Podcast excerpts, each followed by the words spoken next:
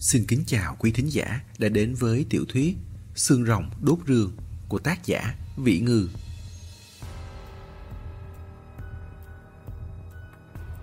Quyển 9 Chương 30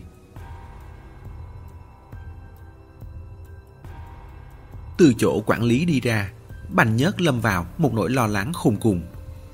Hèn chi công trình đầu tương Tây kia, ông ta làm thế nào cũng không tìm được ai hỏi thăm. Thì ra kẻ không đủ tư cách đều chết cả. Mà kẻ có tư cách thì đã vào tinh nước. Hiện giờ phỏng chừng đang yên ổn đợi trong hầm đất trôi nổi rồi. Đầu bên mắt Phượng Hoàng hẳn cũng giống vậy. Ông ta bị được chọn trúng tiếp tục tham dự công trình côn lôn nên mới có thể sống thêm nhiều thời gian như vậy. Xem ra festival đã gần như hoàn thành bố trí, chuẩn bị ngon giấc ngủ đông toàn diện. Chúng nó đột nhiên im ắng, phe hoàng đế lâu dài không lấy được manh mối tất nhiên sẽ dần mất đi sự quan tâm đối với chuyện này. Tiếp đó thì xem xem ai nhẫn nại hơn ai. Chúng nó sẽ ngủ đông trong tinh nước, nhẫn nại đến khi phe hoàng đế hoàn toàn biến thành người thường. Nhẫn nại đến khi tin kỳ lân chính, Nhẫn nại đến khi một lần nữa thấy ánh mặt trời. Nhẫn nại đến khi thời đại của mình quay trở lại. Bành nhất kinh hãi, cảm nhận được sâu sắc trách nhiệm trọng đại của mình ông ta nhất định phải gửi tin tức này đi. Chỉ cần có thể ra ngoài, mọi chuyện đều sẽ dễ làm. Tìm túi mật núi trước, tập hợp đủ mọi đồ vật, rồi lại vào ruột còng chính khúc, diệt tình nước, đốt rương. Nhưng mấu chốt là làm thế nào để ra ngoài? Mấu chốt hơn nữa là làm thế nào để có thể lặng yên không một tiếng động ra ngoài mà không khiến bất kỳ kẻ nào phát hiện ra đây. Nếu trốn đi quá gây xôn xao, quản lý sẽ nhận ra được sự tình có biến rất có thể sẽ thay đổi kế hoạch. Như vậy, những tin tức ông ta cực khổ mãi mới thám thính được sẽ không còn giá trị gì chỉ trong một đêm. Bành nhất có kế hoạch thứ nhất. Ông ta cẩn thận xem xét lại bản thảo công trình. Núi này chia ra làm ba phần, trên, giữa, dưới. Đoạn trên là ruột còng chính khúc, không cách nào tay máy vào được. Phần dưới là hầm đất trôi nổi, cũng không có lối ra, chỉ có thể ra tay ở khúc giữa. Khúc giữa này khai giống một hình trụ dạng tròn. Bên trong trụ trống không, mà vòng ngoài trụ thì đang chằng chịt mạch máu băng như mạng nhện. Khi ấy, mạch máu băng đã được xây xong, gần như là phong bế. Trên tiếp ruột núi, dưới nối vực sâu. Bành nhất nhìn trúng một mạch máu đâm ngang. Nếu có thể thông một mật đạo từ sườn đài đá nối vào mạch máu băng. Sau khi mượn lấy một đoạn đường, phía cuối lại mở thêm một mật đạo nữa thì có thể đi thông ra ngoài núi. Đó là bước đầu tiên của kế hoạch. Có điều, việc này phải do người chết làm. Giang luyện nghe không hiểu, sao lại phải do người chết làm? Thần côn vùi cả người vào ghế. Chuyện này quá phức tạp, căn bản là một mình lão kể, thật sự không thoải mái chút nào. Cậu nghĩ đi, công cụ chúng nó dùng chắc chắn là tân tiến hơn sẻn đục rồi. Song hai đoạn mật đạo này không cách nào mở được chỉ trong một khoảng thời gian ngắn. Giám thị phòng thủ khi đó nghiêm ngặt như vậy, thường xuyên kiểm kê nhân số. Cậu lại cứ suốt ngày biến mất đột ngột, có thể không khiến người khác hoài nghi sao. Giang luyện đã hiểu, thế nên nếu một người giả chết đi thì chuyện sẽ trở nên dễ dàng. Người chết có thể từ sáng tới tối lén mở mật đạo trong mạch máu băng. Dù sao, khi ấy mạch máu băng cũng đang được phong bế, không có ai đi vào. Nói tới đây, lẩm bẩm một câu. Bành nhất không thể tự giả chết được. Ông ấy chết, lập tức sẽ có người lo liệu hậu sự. Lúc này chính là đã dùng đến huống tổ, phải không? Bành nhất tìm đến huống tổ, dứt khoát nói thẳng cho ông ta biết. Lúc công trình làm xong cũng chính là ngày chết của ông ta. Huống tổ rời khỏi quê hương, không tiếc phản bội, còn không phải là để có thể tiếp tục sống sót sao. Nghe thấy lời này, mặt cát không còn hạt máu, lập tức coi Bành Nhất là đồng minh đồng lòng nhất để thoát ra ngoài. Theo kế hoạch, Bành Nhất giả tạo cái chết cho huống tổ chết trước. Ông ta báo cáo với cấp trên là châu chấu đá nuôi đã được mấy ngày, nhưng vẫn không đủ hung hãn, tính công kích không mạnh. Ông ta muốn tìm mấy người cho chúng ăn. Dù sao, trong bụng núi này cũng có không ít kẻ đằng nào cũng phải chết. Đi làm phân bón cho thái tuế, hay chất dinh dưỡng cho châu chấu đá cũng không khác gì nhau. Yêu cầu này nhanh chóng được phê duyệt. Để chứng tỏ mình không giấu giếm gì, Bành Nhất còn hào phóng mời vài đồ mục qua xem. Chỉ có điều động tay động chân về mặt thời gian. Lúc người tham quan đến, huống tổ đã thành bữa ăn trong bụng chầu chấu đá. Trên mặt đất chỉ còn lại quần áo và máu tàn. Mà những người khác thì hoặc là mới bắt đầu, hoặc là vừa tiến hành đến trung kỳ. Cảnh tượng đó đủ để khiếp hải. Những người tham quan tặc lưỡi cảm thán. Huống tổ cứ như vậy mà hợp tình hợp lý chết đi. Ngay sau đó, sở trường của huống tổ lại một lần nữa được phát huy. Cái gọi là mật đạo cũng có thể coi như một cái rương dị hình. Cửa vào mật đạo cũng cần cơ quan đóng vào mở ra như nắp rương. Muốn ra cửa ruột, cửa tìm tay trái. Cửa sống mà nhóm thần côn thoát ra khi trước chính là tác phẩm của huống tổ. Từ đó về sau, huống tổ như con chuột trong hàng đất vậy. Ẩn mình trong cánh cửa đó, không phân biệt ngày đêm, từng chút từng chút mở đường theo kế hoạch. Để đảm bảo phòng ngừa huống tổ tùy tiện mở cửa đi ra bị người ta trông thấy. Cửa chỉ có thể đặt ở đầu đài đá do Bành Nhất mở. Bởi công trình đài đá là do ông ta phụ trách. Ông ta có rất nhiều cơ hội tới xem xét, thuận tiện đưa đồ ăn đồ uống cho huống tổ, hoặc là chuyển dời đá sỏi vụn thừa đi, sắp xếp cho châu chấu đá ăn sạch. Mật đạo tiến triển thuận lợi, Bành Nhất bắt đầu thực hiện bước thứ hai của kế hoạch, biến vết thương cũ thành vết thương mới gian luyện cũng không rõ đã là lần thứ mấy đầu óc mình hồ đồ. Biến vết thương cũ thành vết thương mới là sao? Thần côn liếc xéo hắn. Tiểu luyện luyện, sao cậu càng lúc càng đần đi thế? Vừa nói vừa chỉ chỉ bụng mình. Bụng tôi không phải là ví dụ rõ rành rành ra đây sao? Nếu trước đó cậu căn bản là chưa từng thấy trên bụng tôi có một vết bớt hình chữ S, thì bây giờ bụng tôi rửa thế này. Tôi vén áo lên. Cậu có biết trước đó ở đấy có một cái bớt không? Câu này có hơi trúc trác. Giang luyện nghĩ một lúc lâu. Thần kinh trong đầu chợt nảy bật lên. Ý chú là... Hai, đúng vậy đấy. Thần côn đến là ngạo mạn. Trước mắt bao người, ông ta trượt từ trên vách đá xuống, bị nham thạch bén nhọn rạch nát bụng. Sau đó vén áo lên cho mọi người xem vết thương. Ai ai cũng biết ông ta có một vết thương như thế, cũng đều cho rằng đó là vết thương mới. Giang luyện nghĩ sai hướng. Nói như vậy là có thể vượt qua được cửa ải tắm rửa sau khi chết rồi. Thần côn lắc đầu. Ông ấy mãi mãi không bao giờ vượt qua được, trừ phi tự đốt mình thành tro.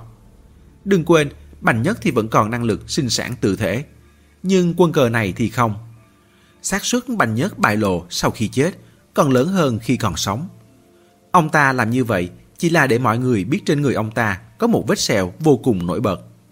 Lúc không thể nhận biết được bằng diện mạo thì có thể nhận biết qua đặc thù này. Giang luyện sửng sốt. Trong sát na, một luồng khí lạnh vụt lướt trong lòng. Ông ấy làm như vậy là muốn giết huống tổ. Thần côn ừ một tiếng. Có thể ngụy trang thành ngoài ý muốn. Cho huống tổ thay quần áo của mình, khiến ông ta ngã từ trên cao xuống, mặt mũi nát bét, Chỉ lưu lại một vết thương rõ ràng mà rất nhiều người từng trông thấy trên bụng. Trong bụng núi có nhiều người như vậy. Số lượng rất chính xác. Người chết đương nhiên đúng là cậu rồi thì sẽ không ai hoài nghi gì nữa. Giang luyện tiêu hóa mất một lúc lâu mới thở dài một hơi. Bành nhất này thật đúng là hào hết tâm tư, lợi dụng cái chết của huống tổ tới tận cùng.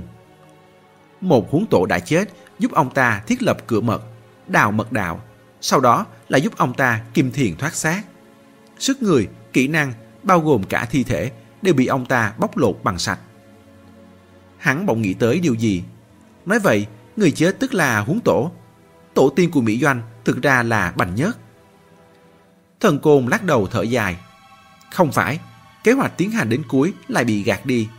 Bởi Bành Nhất phát hiện ra có một sơ hở mà ông ta không nghĩ tới. Công trình mật đạo tiến triển quá chậm. Theo tiến độ thì ít nhất cũng phải mất một hai tháng. Vậy nhưng ruột còng chính khúc thì tối đa vài ngày nữa là làm xong rồi. Nói cách khác, lúc đại nạn đến mật đạo vẫn chưa làm xong.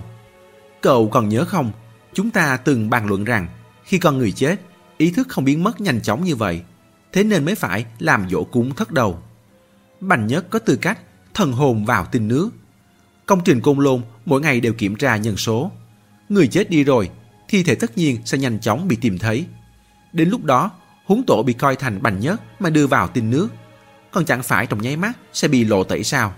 Lại khai hết toàn bộ ra thì... Đến lúc đó, Bành Nhất lập lờ đánh lợn con đen, tiếp nhận sẻn đục của huống tổ tiếp tục đào mật đạo.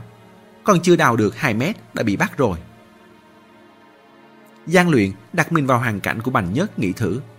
Thật đúng là hết đường xoay sở. Vừa phải chạy trốn, vừa phải trốn làm sao để không ai chú ý tới, không bị hoài nghi. Vậy cũng quá. Lát sau, hắn mặt dày há miệng chờ sung. Vậy rút cuộc, ông ấy đã làm thế nào? Thần Côn trả lời. Cuối cùng, Bành Nhất đã nghĩ thông. Ông ta không ra được, nhưng xác suất có thể đi ra của huống tổ thì rất cao. Thay vì lãng phí thời gian suy xét cho mình, chẳng bằng nghĩ thật kỹ xem nên xuống tay vào con đường huống tổ này như thế nào. Nói tới đây là bỗng đổi trọng tâm câu chuyện. Tiểu liên luyện, tôi từng nói với cậu chưa, nhà họ thịnh chính chuông có một biện pháp là hóa bướm. Giang luyện gật đầu. Có ấn tượng, cụ thể là một dạng hòa máu đổi máu. Người kia dù không phải người nhà họ thịnh, đổi máu trong cơ thể cô ta thành máu người nhà họ thịnh. Cô ta cũng có thể sinh ra đời sau, thừa hưởng năng lực giữ chuông của nhà họ thịnh. Chỉ có điều, đương sự hóa bướm thường sẽ không sống được bao lâu. Chết đi cũng sẽ rất đau đớn. Bạn chung nhà, thạch gia tính của thần côn ở trấn Hữu Vụ, từng có một cô bạn gái tên là Vu Tư. Cũng bởi bị hoa bướm mà qua đời khi còn rất trẻ. Thạch gia tính bởi chuyện này mà một đêm trắng đầu, hối hận cả đời. Đến nay vẫn sống như một cái xác biết đi. Thần Côn nói, Bành Nhất không ra ngoài được. Ông ta đã bảo huống tổ mang cái rương cùng máu đã qua hạ chú ở vết sẹo của mình ra ngoài. Sau khi ruột núi thu lại, châu chấu đá sẽ được thả ra. Bành Nhất từng nuôi dưỡng châu chấu đá, nên máu của ông ta có thể giúp huống tổ tránh thoát uy hiếp đến từ châu chấu đá. Hai thứ này đều được đưa tới tộc Bành Thị. Tuy huống tổ từng là kẻ phản bội, không đủ để giao phó đại sự. Nhưng Bành Nhất cảm giác được rằng mình cứu mạng ông ta, nhờ ông ta chút việc này vẫn là có thể. Một ý nghĩ lướt vụt qua trong đầu gian luyện. Chú vừa nhắc tới hoa bướm. Bành Nhất đều huống tổ mang máu của mình ra ngoài. Không phải là muốn nhờ người nhà hòa máu giúp ông ấy đấy chứ. Thần Côn không trả lời thẳng. Tiểu luyện luyện, cậu có nhớ không? Trên đường chúng ta tới Tam Giang Nguyên đã xem sách về Bành Tổ. Khi đó cậu đã nói, Bành Tổ có nhiều con trai như vậy, đều là con ruột mà lại không ai kế thừa được năng lực của ông ấy. Còn nói, gia tộc Bành Tổ mà sinh sôi nảy nở đến giờ thì hẳn đã trở thành một dòng họ khổng lồ, quy mô không thua gì quỷ non mà nước. Vậy à, Giang Luyện đã sớm quên. Thần Côn nói rất chậm, trong mắt hơi thất thần. Tộc thần khi đó tính theo chi hệ không đến 100 thì cũng có mấy chục. Nhà nào hắn cũng đều có chút năng lực đặc biệt. Nhưng về sau, nói trở thành người thường là thành người thường thật, năng lực cũng biến mất.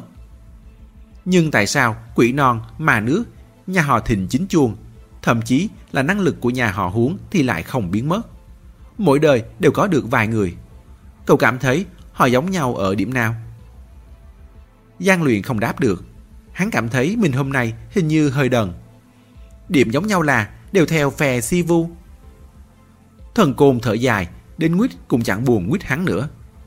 Cậu không cảm thấy là bởi họ đều có vài món đồ đặc thù sao.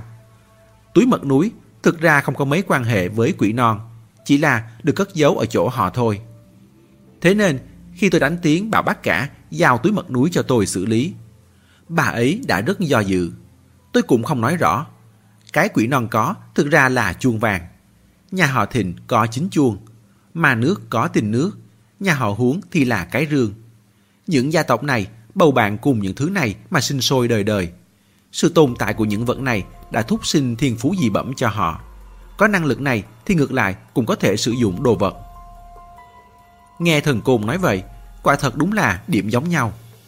Trống ngực gian luyện đập dồn. Vậy nếu vật bị hủy thì cũng sẽ khiến năng lực này của họ biến mất. Thần Côn không thừa nhận, cũng không phủ nhận. Bây giờ quay trở lại với tôi. Thời cổ đều là sinh nhiều, nuôi nhiều. Gia tộc Bành Thị sinh sôi nảy nở đến giờ phải là một dòng họ khổng lồ. Quy mô không thua gì quỷ non mà nước. Nếu quả thật có một gia tộc như vậy thì sao?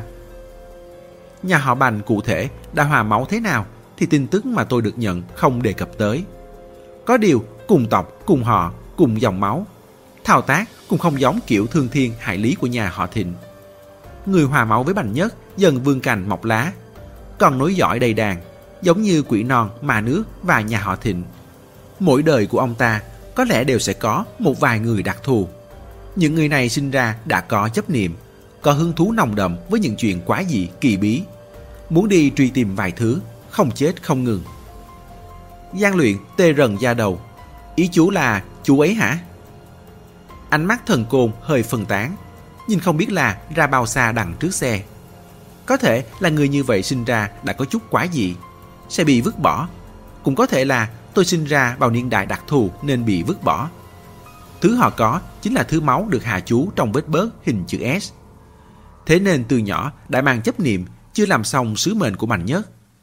Đến thời cơ thích hợp sẽ từ từ kích hoạt ký ức. Nếu quả thật là vậy thì... Tiểu liên luyện, trong trăm ngàn năm nay, mỗi thời đại đều sẽ có vài thần côn như thế, luôn không ngừng tìm kiếm, truy tầm. Ngay lúc này cũng có thể không chỉ có một thần côn trên đời. Mỗi một thời đại đều có thần côn. Thế hệ này không chỉ có một thần côn. Họ ở trong những thời không khác nhau, có cùng một chấp niệm, lên đường hướng về cùng một mục tiêu, như cùng leo một ngọn núi. Nhưng bởi gặp gỡ trải nghiệm khác nhau, nên có người trước sau vẫn không tìm được cửa vào. Có người mò được tới chân núi, có người leo được đến giữa núi. gian luyện nổi da gà. Những thần công này hẳn là đều có ngoại hình giống nhau chứ. Nếu như giống nhau, mang cùng một gương mặt, nghĩ thôi đã thấy rợn người rồi. Câu này thành công cắt đứt dòng cảm khái của thần côn. Lão tức giận. Đương nhiên là không giống rồi. Quỷ non, ma nước và con gái nhà họ thịnh không phải là mỗi người một vẻ sao. Chỉ có điều có lẽ là số trời định sẵn. Ngoại hình của tôi giống bành nhất nhất. Tôi cũng là người tới gần chân tướng nhất trong số rất nhiều người. Lúc này, nhìn lại những gì trải qua trước đó, tất cả đều rõ mùng một. Bỗng nhiều thêm một chút ý vị số mệnh. Thời gian đã cách quá lâu, những ký ức ấy càng chôn càng sâu. Có khi cả đời cũng không thức tỉnh được. Chỉ vào một thời điểm nhất định mới có thể kích hoạt.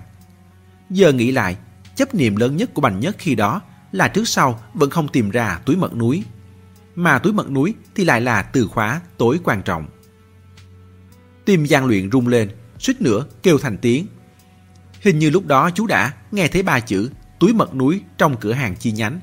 Lập tức bám theo cô bảy, sau đó thì mơ thấy cái rương. Thần côn cảm khái. Đúng vậy, sau đó thì cứ như vậy đi một đường tới giờ. Đến chỗ Bành Nhất chưa từng qua, tôi cũng đã đi. Rừng đá treo túi mật núi ở Tương Tây, mắt Phượng Hoàng ở Quảng Tây, cuối cùng là ruột còng chính khúc ở Côn Lôn. Nói tới đây, lạ một lần nữa vạch áo ra, để lộ lớp vải bằng che bụng. Những người đó không tìm được cái rương thì thôi, tìm được rồi, còn lấy máu mở rương ra thì cũng có nghĩa không thể dừng lại được nữa. Không phải câu hỏi, động cơ đốt rương của tôi là gì à? Chính là ở đây, đây chính là lời chú mà ông ta hạ trong máu. Đã hiểu, quả thật là một câu chuyện dài dòng. Nhìn ra ngoài, bóng đêm dường như đã mỏng đi. Lại một chiếc xe đi ngang qua, là một chiếc xe hậu cần. Trong xe đại khái là vô số bưu kiện. Tài xế trông thấy xe này một mực dừng ở ven đường. Có lẽ là cảm thấy kỳ quái nên giảm tốc độ xe lại, bấm cửa sổ xe xuống, gọi với sang bên này. Anh bạn, hỏng xe à, có cần giúp một tay không? Giang luyện cùng hạ cửa sổ xe xuống, xua tay với đầu kia. Cảm ơn, đàn tán gẫu ấy mà. Xe hậu cần lái đi, gió đêm đưa tiếng cười đùa của đầu kia tới. Hơn nửa đêm tán gẫu ở nơi này, hẳn là với bạn gái ha.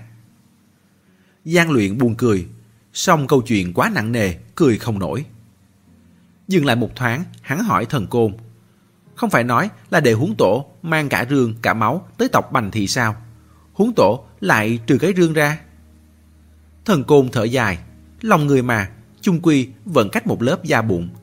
Tin tức đó là Bành Nhất nhắn lại khi ở trong bụng núi. Ông ấy không thể biết được huống tổ ra ngoài rồi đã làm cái gì.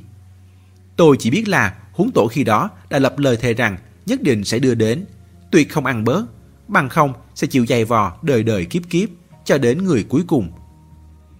Người cuối cùng, Mỹ Doanh chẳng phải là người cuối cùng sao? Gió quá lớn, trút quét tới lui trong xe. Thôi tờ giấy cầm trong tay rung lên rào rào. Giang luyện lại bấm cửa sổ xe lên. Nếu mạnh Nhất có thể hạ chú vào đời sau của mình, thì tôi nghĩ ông ấy hẳn cũng động tay động chân vào cái rương. Sợ huống tổ lật lọng. Bệnh là của nhà họ huống thực chất cũng do vậy mà nảy sinh. Không phải là người muốn nó sao, vậy người cứ trông giữ nó vậy đi, xem như là bảo quản giúp ta, chờ ta tới lấy. Đừng để mất, cách xa dù chỉ một chút thôi, người cũng sẽ không được chết yên lành. Thần Côn cũng nghĩ như vậy. Huống tổ 8 phần 10 là để mắt tới tình kỳ lân.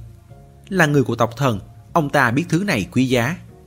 Khi trước, tôi vẫn cho rằng khẩu thuật của huống tổ là do tôi viết. Giờ mới biết đúng là của ông ta. Khi đó, ông ta làm thờ trong bụng núi, lại theo chân Bành Nhất, đã nghe được không ít chuyện. Khi đó, tin tức được truyền khắp bên trong ruột còng chính khúc. Ông ta hẳn đã sớm dậy lòng tham. Khẩu thuật là do huống tổ viết. Bản đồ lộ tuyến thế núi hẳn cũng là do ông ta vẽ, bao gồm cả cái bóng trong hồ. Là một tay thợ lành nghề, cái này đối với huống tổ chỉ là một bữa ăn sáng. Gian luyện lặng thinh. Tin tức mà Bành Nhất để lại, đề phòng ngoài ý muốn, hẳn là không phải ai mở rương cũng có thể đọc được. Nếu huống tổ thực hiện đúng lời hứa, đưa cả máu, cả rương về, là chuyện cho hoàng đế, thì với sự thần thông của hoàng đế, thu xếp hòa máu, lấy máu mở rương, nắm được tin tức, hẳn đều chẳng phải việc gì khó, thậm chí còn có thể giúp đời sau giải trừ lời nguyền máu. Hắn chợt nghĩ mà thấy sợ. May mà huống tổ này không tồi tệ đến cùng. Nếu ông ta trực tiếp vác cái rương chạy mất, vứt máu của Bành Nhất đi, thì tâm huyết của Bành Nhất đã uổng phí hết cả rồi. Nghiêm chỉnh mà nói, bệnh của Mỹ Doanh có thể giải được không? Nếu đốt rương, em ấy chết. Không đốt thì chú chết, vậy cũng quá khó xử rồi. Thần Côn trả lời, giải được. Cái rương về đến tay tôi cũng chính là về tới tay đời sau của Bành Nhất. Đốt rương thành công cũng có nghĩa tâm nguyện Bành Nhất đã đạt được. Lời nguyện nhà họ huống cũng chấm dứt ở đây gian luyện trừng thần côn cả nửa ngày.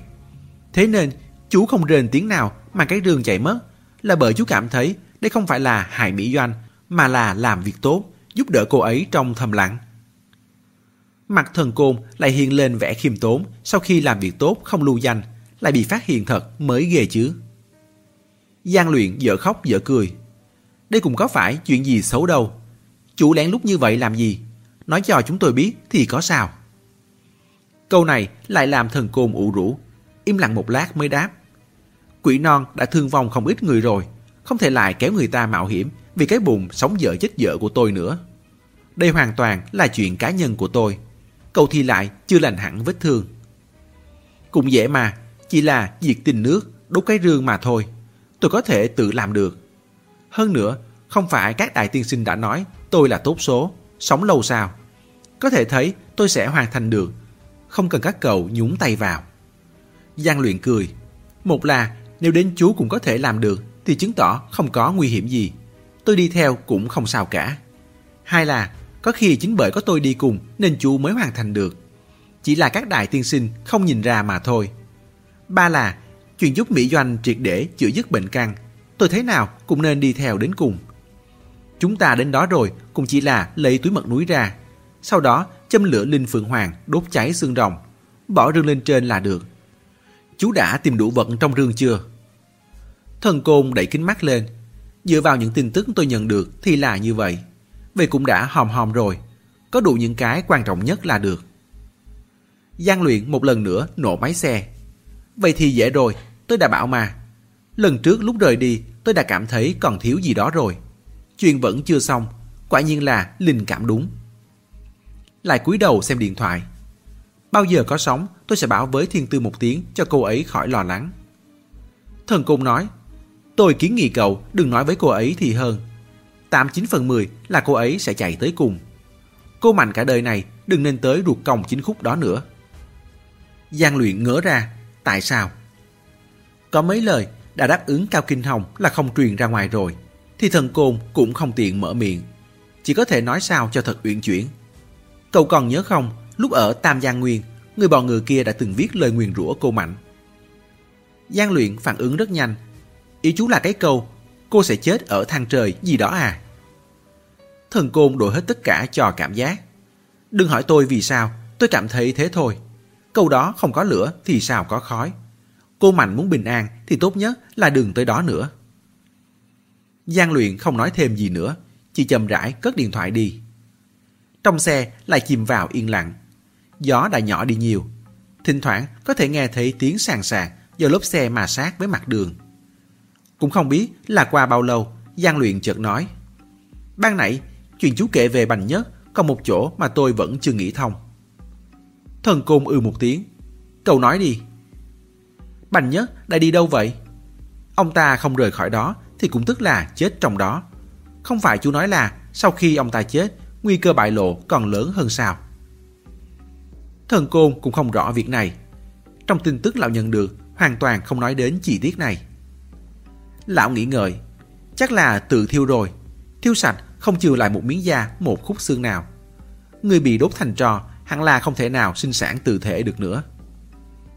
Hình như miễn cưỡng cũng logic.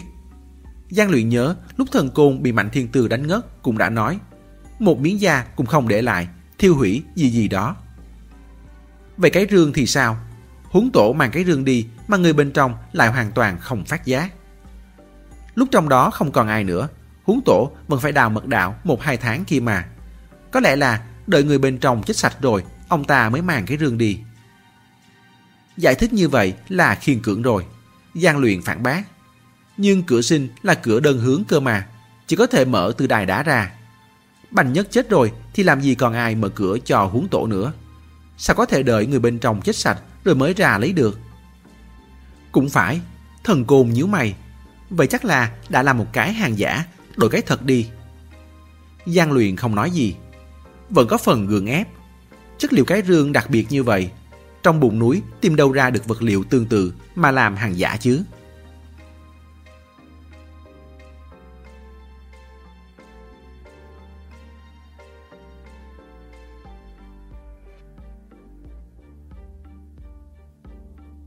Chương 31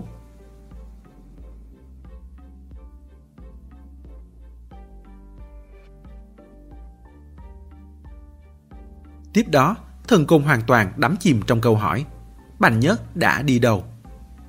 Nửa lộ trình sau, lão đã hai lần mở miệng hải người về việc này, đưa ra những giả thiết rất táo bạo. Lần đầu tiên lão nói, có khi nào Bành Nhất vào tình nước rồi không? Lý do là đúc mình thành trò rồi sẽ không sợ bị bại lộ. Nhưng thần hồn vẫn còn, có thể vào tinh nước. Bành nhất vào tinh nước rồi có thể thâm nhập mai phục càng sâu hơn. Giang luyện trả lời, thần hồn vào tinh nước rồi thì cũng phải khai báo vì sao đột nhiên lại tự thiêu vậy chứ. Nếu chú nói là thích chết kiểu hỏa táng thì hoàn toàn có thể ủy thác cho người khác sau khi chết. Vội vội vàng vàng đốt mình như vậy, làm thế nào cũng sẽ bị hoài nghi. Hơn nữa, giả thiết này vẫn không thể giải quyết được vấn đề cái rương. Lấy rương làm răng lắp, làm chìa khóa mở ra ruột còng chính khúc. Cái rương được người ta để ý như vậy, rút cuộc huống tổ đã mang cái rương đi kiểu gì mà người bên trong không phát giác ra. Lần thứ hai, thần côn hỏi, có khi nào ông ấy phản bội không? Giang luyện thở dài, đến lúc đó rồi, ông ấy làm phản còn có ý nghĩa gì nữa? Cũng phải, phe Sivu đều đã sắp ngủ đông toàn diện rồi. Lúc đó thu nhận một tên phản đồ chẳng có nghĩa lý gì hết. Không giết đi, chẳng lẽ còn giữ lại làm bạn? Hơn nữa, nếu ông ấy phản bội, thì huống tổ còn đâu cơ hội đào xong mật đạo chứ.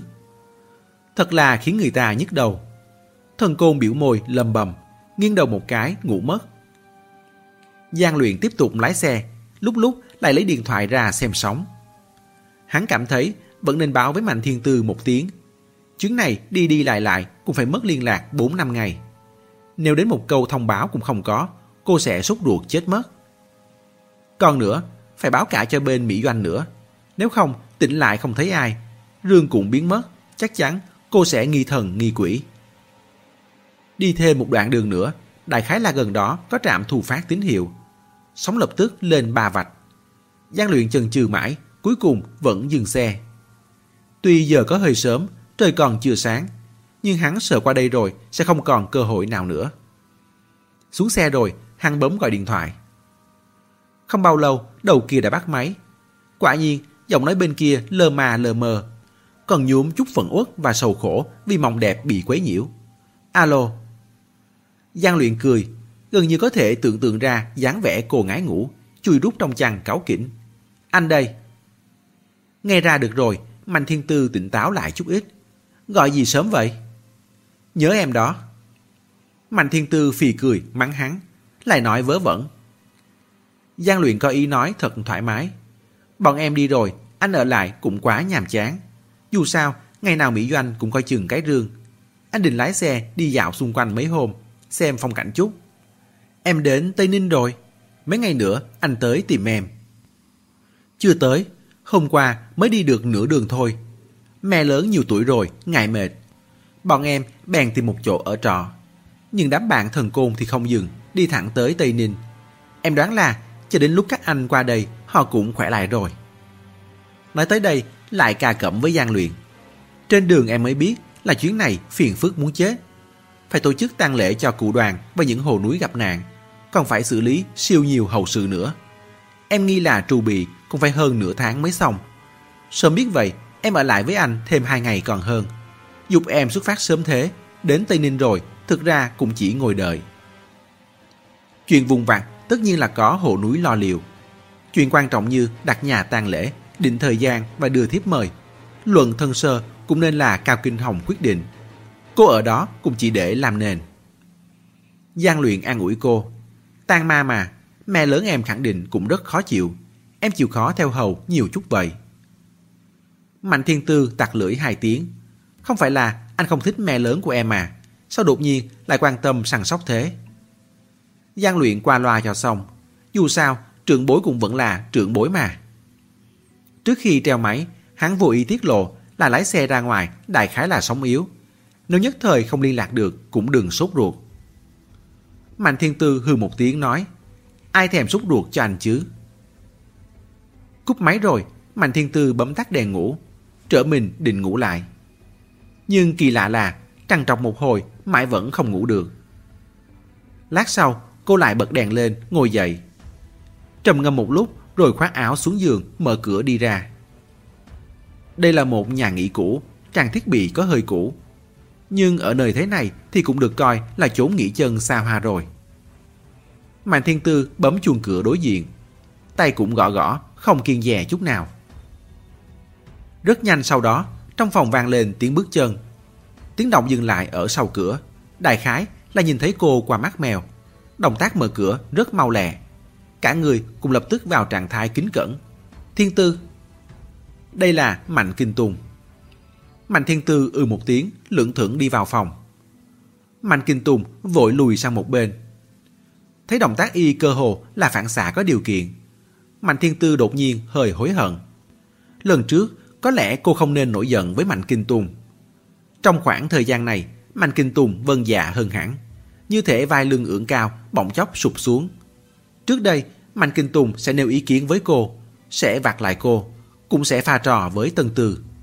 Về sau, không còn như vậy nữa. Thậm chí còn vô thức lạng tránh cô.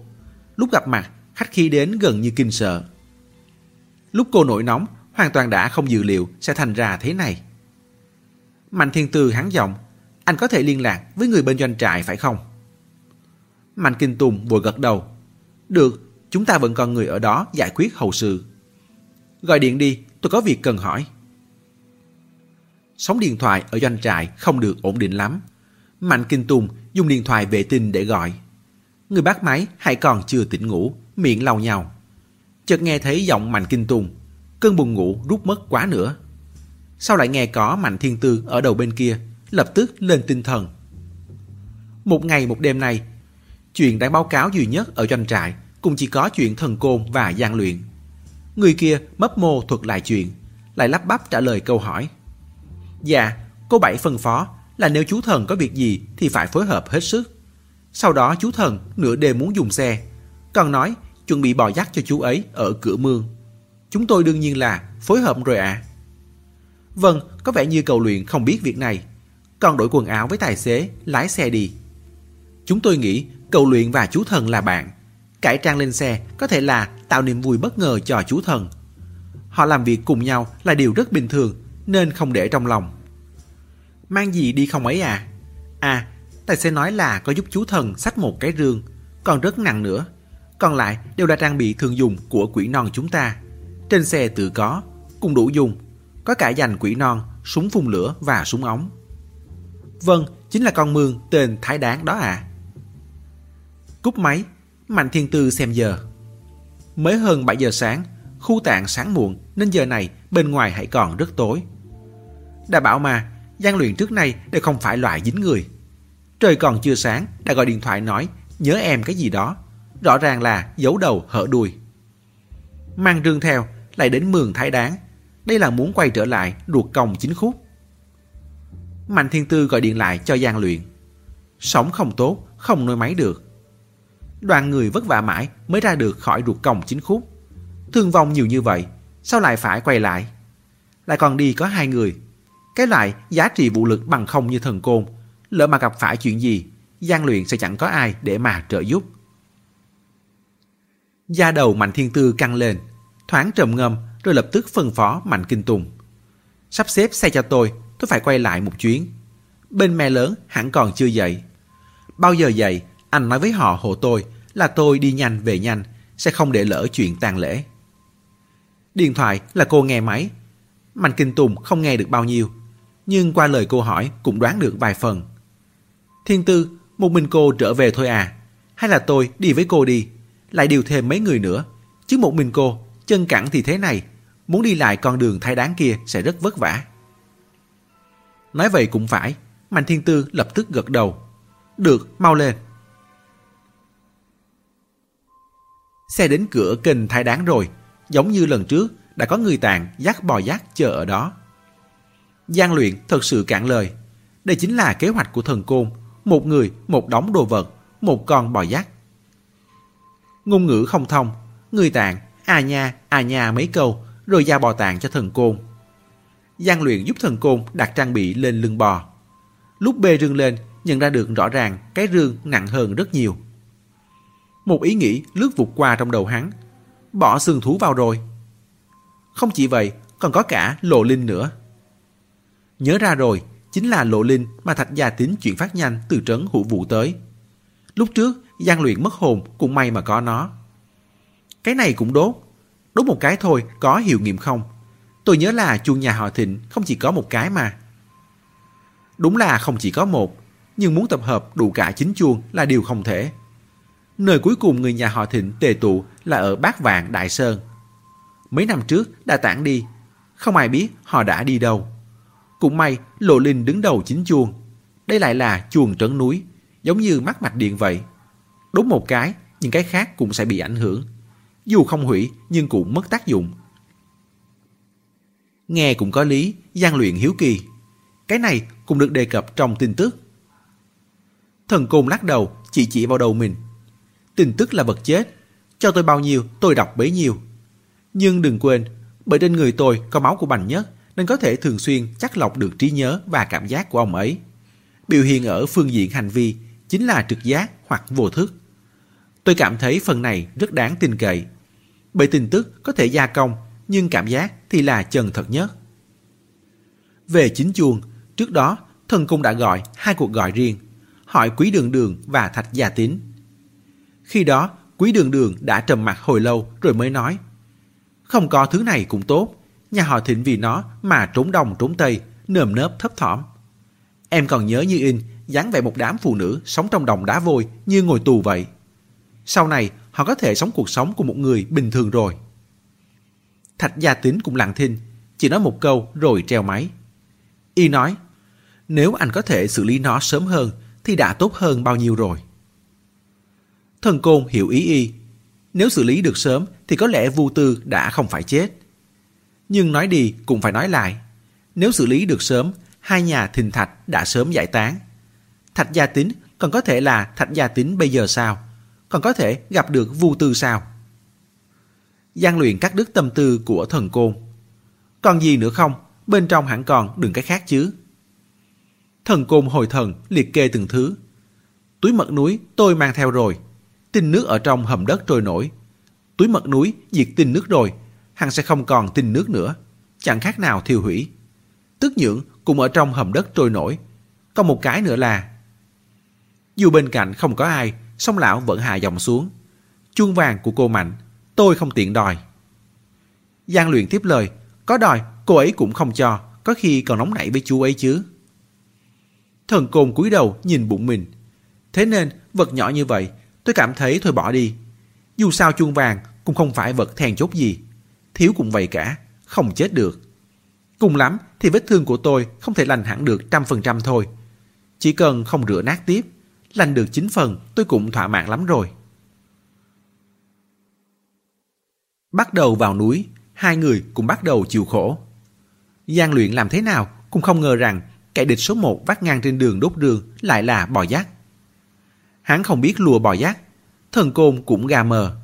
Bò giác vui thì đi về phía trước, không vui thì không đi. Anh bảo nó sang trái, nó sẽ nghiêng sang phải. Hai người mất sức chín trâu hai hổ mới bẻ được cái sừng bướng bỉnh của nó về đúng hướng.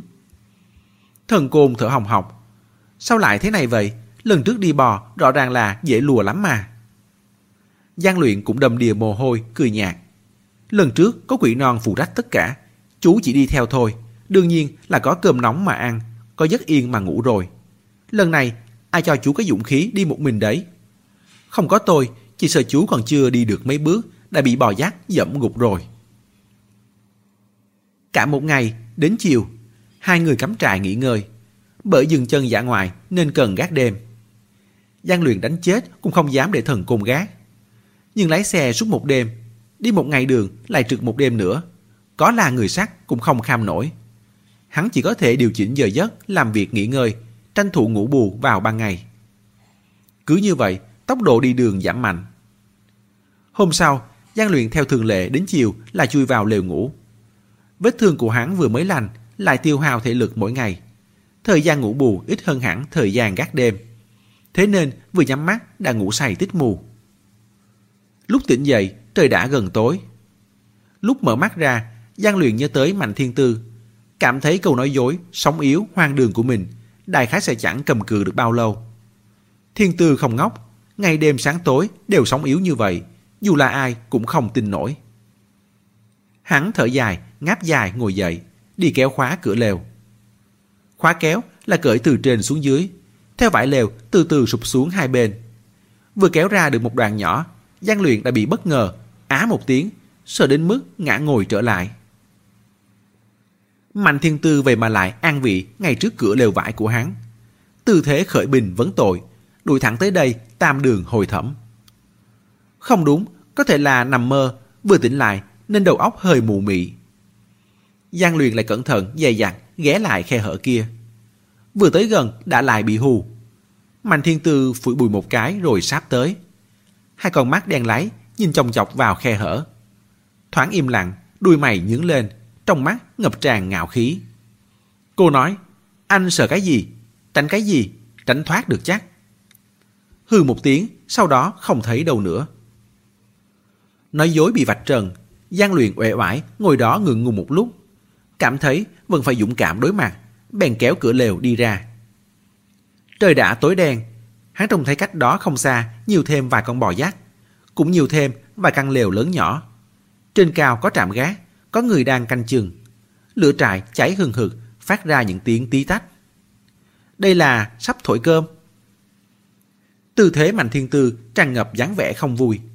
Cầm hất cao, cầm trong tay một cây gậy đặc chế, như một thủ lĩnh chỉ điểm Giang Sơn. Thà đi thì sát, nồi nước đang đun sôi, cũng không chịu cho Giang Luyện một cái liếc mắt, chứ đừng nói tới đáp lời hắn. Giang Luyện hạ quyết tâm, chỉ cần cô nhìn hắn là hắn lập tức mỉm cười. Dù sao, chút tức giận của cô đã dồn hết vào tư thế cả rồi, cũng chẳng cầm cự được bao lâu. Quả nhiên, đến lúc ăn cơm, bầu không khí đã buông lỏng. Giang Luyện và Thần Côn được mời tới ăn chung với Mạnh Thiên Tư. Mạnh Thiên Tư dùng bữa trong lều của mình. Thấy hai người qua đây cũng không ngẩng đầu lên, vẫn nhai kỹ nuốt chậm như cũ. Bên cạnh có phần canh chưa động vào. Giang Luyện kéo Thần Côn ngồi xuống, bưng bát canh lên, phê bình lão trước. Sớm biết cuối cùng vẫn nhiều người vậy, thì chú bày ra lắm trò vậy làm gì chứ? Còn hại tôi kéo bò dắt hai ngày trời. Mạnh Thiên Tư nhịn cười, hư lạnh, đáng đời. Lại chẳng à. Giang luyện tiếp tục phê bình thần côn. Chú nghe chưa, nói đáng đời chú đấy. Mặt dày vô địch thiên hạ rồi. Mạnh Thiên Tư lườm Giang luyện. Giang luyện lập tức thi hành phương châm, lập tức cười đáp lại, Chính là kiểu cười. Em muốn ghét anh thế nào cũng được, anh vẫn cứ thích em. Mạnh Thiên Tư dở khóc dở cười, hắn giọng rồi nhìn thần côn trước. Thần côn, có chuyện này mẹ lớn bảo tôi hỏi chú. Thần côn đang gấp một miếng khoai tây lên. Nghe vậy, đũa rung lên, khoai tây tuột xuống mất. Hả? Mạnh Kinh Tùng chọn 5 người, hai xe, chạy tới Thái Đáng. Y và Mạnh Thiên Tư hai người ngồi riêng một xe. Lên đường chưa đầy một giờ thì điện thoại của Cao Kinh Hồng đã gọi tới. Mạnh Thiên Tư tự cảm thấy mình không làm gì quá đáng. Mẹ lớn, bọn gian luyện có khả năng gặp nguy hiểm. Con đi gấp qua xem thử xem. Con biết chuyện tang lễ quan trọng, con sẽ không để lỡ đâu. Cao Kinh Hồng không nói rõ ràng được, chỉ liên tục nhấn mạnh. Không được, nơi đó quá nguy hiểm. Mạnh Thiên Tư nhẫn nại. Con biết chỗ đó nguy hiểm, nhưng con đã qua đó một lần rồi, tự biết chừng mực, biết chú ý. Mẹ lớn, mẹ đừng nói mãi không được thế. Không cho con đi cũng được thôi, nhưng dù sao cũng phải có một lý do thuyết phục chứ. Cao Kinh Hồng bật thốt. Không tin, con đi hỏi thần côn xem, anh ta cũng sẽ không ủng hộ con đi. Trong lòng Mạnh Thiên Tư đánh thịt một tiếng, đáp. Được, con đi hỏi ông ấy. Mạnh Thiên Tư quay đuôi đũa lại, gõ lên bát thần côn. Không có tôi, ông còn có cơm canh nóng mà ăn à. Ông nói xem, vì sao không ủng hộ tôi đi. Thần côn hơi lưỡng lự. Thực ra chuyện này, lão cảm thấy đương sự có quyền được biết. Có điều, lão lại đáp ứng Cao Kinh Hồng là sẽ giữ bí mật rồi. Lão bèn điều hòa. Là thế này, chuyến này tôi đã gặp mẹ lớn cô, biết được một số chuyện về cô. Có duyên cớ thật à, Mạnh Thiên Tư ngỡ ra, bất giác ngồi thẳng dậy. Cô biết các đại tiên sinh không? Khi cô còn nhỏ, các đại tiên sinh từng xem số cho cô. Cụ thể thế nào thì về sau cô có cơ hội hẳn tìm hiểu sau. Nói chung là, lời ông ấy nói có phần hơi giống mấy câu mà người bọ ngựa kia viết ở Tam Giang Nguyên. Mạnh Thiên Tư phản ứng lại rất nhanh. Nói là tôi sẽ chết ở thang trời. Cũng không phải. Các đại tiên sinh nói là đoạn tục rời cành, tiếng đại hoang. Nhưng tạm thời cứ để cô hiểu vậy đi. Thần Côn gật đầu. Tế Linh Phượng đốt xương rồng, thấy thang trời. Lần trước cô bình an đi ra được là bởi căn bản chưa thấy thang trời. Nhưng lần này phải đốt rương, tôi cảm thấy cô đừng đi thì tốt hơn. Mạnh Thiên Tư hơi nào nào trong lòng. Cô nhìn sang gian Luyện. Tiên đoán kiểu này thực sự tin được. gian Luyện nhẹ nhàng nói. Thiên Tư, thà tin là có thì hơn.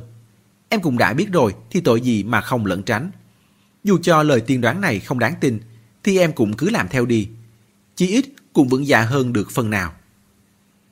Cũng phải, Mạnh Thiên Tư cũng không đem mang ra đùa. Vậy tôi đưa hai người đi thì vẫn được chứ. Hoặc là tôi cách thật xa, thời thời khắc khác đều nhớ kỹ, phải tránh khỏi thang trời. Có vẻ như cũng là một biện pháp ổn thỏa. Thần côn chần chừ gật đầu. Còn cái gì mà vô tình giữ mạng, tuyệt tình đoạn ái các thứ thì dù sao cũng chẳng liên quan gì tới việc này. Dứt khoát nuốt xuống trước vậy. Chuyện này có thể cho qua. Tuy nhiên vẫn còn cái khác nữa. Mạnh thiên tư không nhanh không chậm. Đốt rương là thế nào? Tự dưng đòi đốt rương như nung như nấu. Chẳng lẽ không đốt rương, ông sẽ mất mạng? Đúng đấy, đúng là mất mạng thật. Sự thực thắng hùng biện. Thần côn vô thức định vén áo lên. Giang luyện nhanh tay nhanh mắt, giữ tay lão lại. Kìa chú, chúng ta còn đang ăn cơm mà. Chuyện về Bành Nhất, thần côn đã kể một lần rồi, lười thuật lại. Cũng không có hứng thú ôm chuyện cũ. Bèn ăn xong, phủi mông đi thẳng. Để lại Giang luyện ở đó, chậm rãi kể cho Mạnh Thiên Tư nghe. Đây thực sự là một câu chuyện dài. Giang luyện kể rất lâu. Thoạt đầu là ngồi ngoài lều kể. Sau đó vào đêm. Bên ngoài quá lạnh, lại chuyển vào trong lều. Sau nữa, gió lạnh vù vù rót vào lều, lại kéo cửa lều vào. Sau cùng, mỗi người quấn một cái túi ngủ, co ro dựa chung một chỗ. Kể xong chuyện, bên ngoài đã không còn tiếng động gì nữa. Mạnh thiên tư nghe mà đầu óc quay cuồng, cố gắng bắt lấy một đầu mối. Thế nên, Bành Nhất đại đệ huống tổ mang máu của mình và cái rương ra ngoài. Thần Côn là con cháu thế hệ thứ N sau khi hòa máu của Bành Nhất. Người như ông ấy, trời sinh đã mang sứ mệnh hoàn thành chấp niệm chưa xong của Bành Nhất. Giang luyện ư ừ một tiếng. Khi đó, Bành Nhất đại khái là muốn đưa tin tình báo ra. Có điều anh hoài nghi, ông ấy biết huống tổ nhất định sẽ rờ vào cái rương. Mạnh Thiên Tư tiếp lời. Thế nên, ông ta cũng gài bẫy, làm huống tổ trở thành người trong coi và cung cấp tin tức nhiều nhất có thể. Không sai. Giang luyện cảm khái. Bành Nhất cũng thật là, cái gì cũng lợi dụng được. Rất hiểu đạo lý, không thể bỏ hết trứng gà vào cùng một giỏ. Lợi dụng mắt Phượng Hoàng để giấu Linh Phượng Hoàng. Lợi dụng huống tổ để trông coi cái rương và tin tức thiết yếu để vào côn lôn. Đời sau chân chính, sau khi thấy được cách thức, mở rương ra có thể tiếp thu được nhiệm vụ thực sự mà ông ấy để lại. Mạnh Thiên Tư suy xét được ra chút hàm ý. Ông ta đặt túi mật núi làm từ khóa cho đời sau của mình. Dù sao, tinh kỳ lần chính cũng mất rất rất nhiều thời gian. Ông ta có đủ thời gian để thử lại lần nữa. Đời sau của ông ta sẽ đời này nối đời khác đi tìm. Tìm được túi mật núi là tìm được mấu chốt diệt tình nước. Tìm được người nhà họ huống, tìm được cái rương, cũng đồng nghĩa lấy được mảnh vụn xương rồng, linh phượng hoàng và chìa khóa mở ruột núi. Mở rương ra rồi, nhất định sẽ phải theo sắp đặt của ông ta, tới cùng lôn vào ruột núi. Cuối cùng, diệt tình nước đốt rương. Trong những năm tháng dài đằng đẵng ấy, kế hoạch của Bành Nhất gần như đã bắt kịp biến hóa. Chỉ xảy ra duy nhất một phiền phức quấy rối là nửa đường mọc ra một diêm la. Diêm la đã khiến ruột núi mở ra trước mấy chục năm, mà ông ta vội vàng vào đó chỉ là để câu tình kỳ lân. Nhưng nếu không có diêm la thì sao? Không có Diêm La cũng sẽ không có khúc mắc giữa Huống Đồng Thắng và mấy đời con gái nhà họ Huống gian luyện cũng sẽ không được nhận nuôi, sẽ còn vất vưởng đầu đường dài dài, cũng sẽ không xuất hiện ở tương Tây kết duyên với cô. Người quen biết người quả thực là một chuyện huyền diệu khôn cùng. Nghĩ hẹp thì chỉ là gặp thoáng qua. Nghĩ lớn thì lại có mấy ngàn, mấy vạn năm tầng tầng lớp lớp đệm lót làm nền. Mạnh thiên tư bất giác tựa vào lòng gian luyện. gian luyện thuận thế ôm cô, cúi đầu hôn lên tóc mai, lên trán cô. Hiện giờ, điều duy nhất nghĩ mãi không ra chính là Bành Nhất đã đi đâu. Căn cứ vào tin tức mà thần côn nhận được, sau khi ruột núi hoàn thành cần phải thu trận, mà rương lại là răng lắp duy nhất, cũng tương đương với cửa phòng đã khóa trái. Chìa khóa cũng khóa ở trong phòng. Rút cuộc, Bành Nhất đã sắp đặt thế nào để có thể đưa cái rương đi mà người trong bụng núi không phát hiện ra. Hắn lẩm bẩm. Thực sự là hai ngày này cứ nghĩ đến là đau đầu. Ngày nào thần côn cũng phải lại nhảy câu. Bành nhất đi đâu rồi, đến 20 lần. Phỏng chừng chú ấy còn chưa từng hỏi một câu, bố đi đâu rồi, bao giờ ấy chứ. Trong bụng núi, rút cuộc còn chỗ nào khác để đi đây? Mạnh thiên tư thuận miệng đáp. Có mà. Giang luyện sửng sốt. Chỗ nào? Mạnh thiên tư ngạc nhiên. Hai người đều không nghĩ tới à. Cửa vào kiếp sau đó. Cụ đoàn đi côn lôn để làm gì? Là để đốt xương rồng chiếu vào kiếp sau. Tế Linh Phượng đốt xương rồng thấy than trời. Diêm La cũng nói lúc đốt xương rồng sẽ nhìn thấy cửa vào còn gì. Trong lòng núi rút cuộc còn có chỗ nào khác để đi đây. Cửa vào đó còn có một cánh cửa vào. Mẹ nó! Trong một chớp mắt, tim Giang Luyện gần như ngừng đập. Đúng vậy, cửa vào. Sao hắn và thần côn lại không nghĩ ra nhỉ? Trên đài đá còn có một cánh cửa vào. Tim ngừng đập một khắc ngắn ngủi rồi lập tức nhảy lên điên cuồng. Hắn còn chưa biết cửa vào rút cuộc là như thế nào. Nhưng nếu như Bành Nhất đi vào cửa vào, hơn nữa còn ôm một cái rương giả đi vào trước mặt bao người, mọi người đều sẽ cho rằng Bành Nhất đã mang cái rương đi. Như vậy, huống tổ mang rương đi sẽ không xảy ra bất kỳ vấn đề gì. Chỉ là một người đã chết, mang một cái rương đã biến mất trong cửa vào mà thôi. Kết thúc chương 31. Mời quý thính giả tiếp tục theo dõi chương 32 trong audio tiếp theo. Để ủng hộ kênh, quý vị có thể để lại bình luận cũng như chia sẻ hoặc có thể ủng hộ tài chính trực tiếp về các địa chỉ đã được ghi ở phần mô tả.